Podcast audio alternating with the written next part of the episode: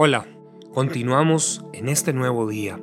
No sé cómo te encuentres, dónde estás, pero confío en que tú estés meditando en la palabra de Dios y en sus promesas. Cuando estamos atravesando momentos de tormentas como los que tenemos hoy en día, es fácil dejar que nuestra mente empiece a llenarse de temor y a crear imaginaciones que son contrarias a lo que Dios tiene.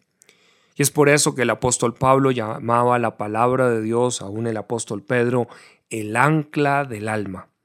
Y es porque la palabra permite anclarnos.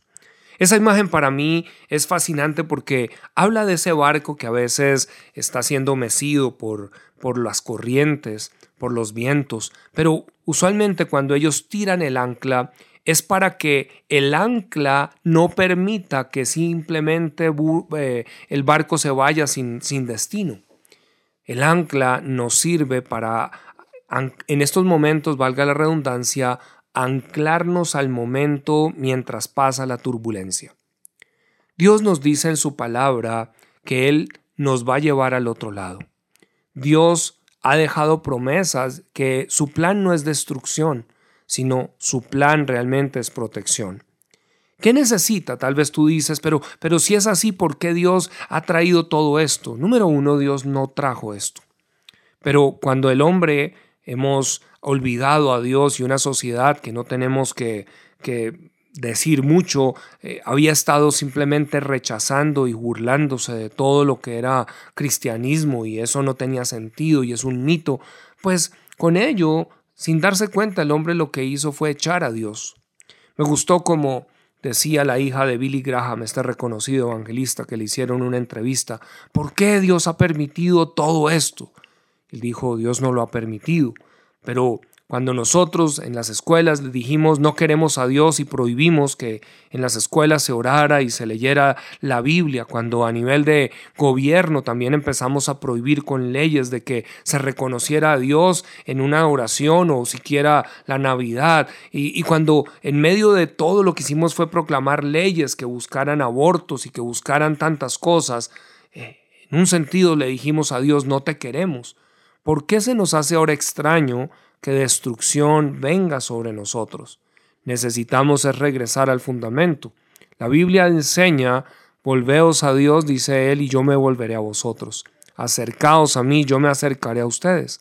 Es decir, que cuando tú y yo venimos a Él, Él realmente es un Dios de misericordia y un Dios perdonador que inmediatamente acepta la invitación.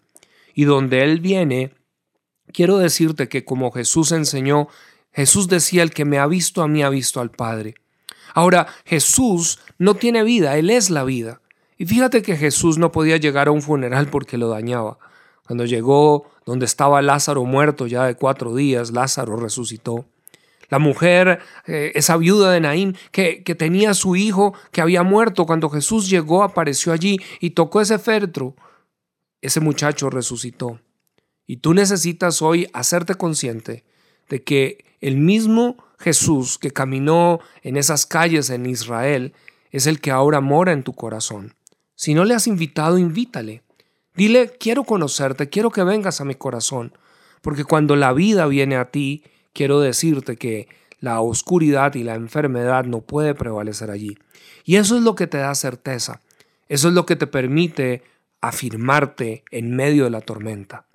Padre, en el nombre de Jesús, Gracias por esta realidad de que tú eres, Señor, el dador de la vida, no el que la quita. Y Señor, tú eres el sanador, no el enfermador. Y hoy aquí te invitamos, Señor, para que tú brilles y nos permitas ir a niveles mayores. Te damos las gracias y toda la honra y gloria para ti en el nombre de Jesucristo. Amén. Te bendigo, amigo.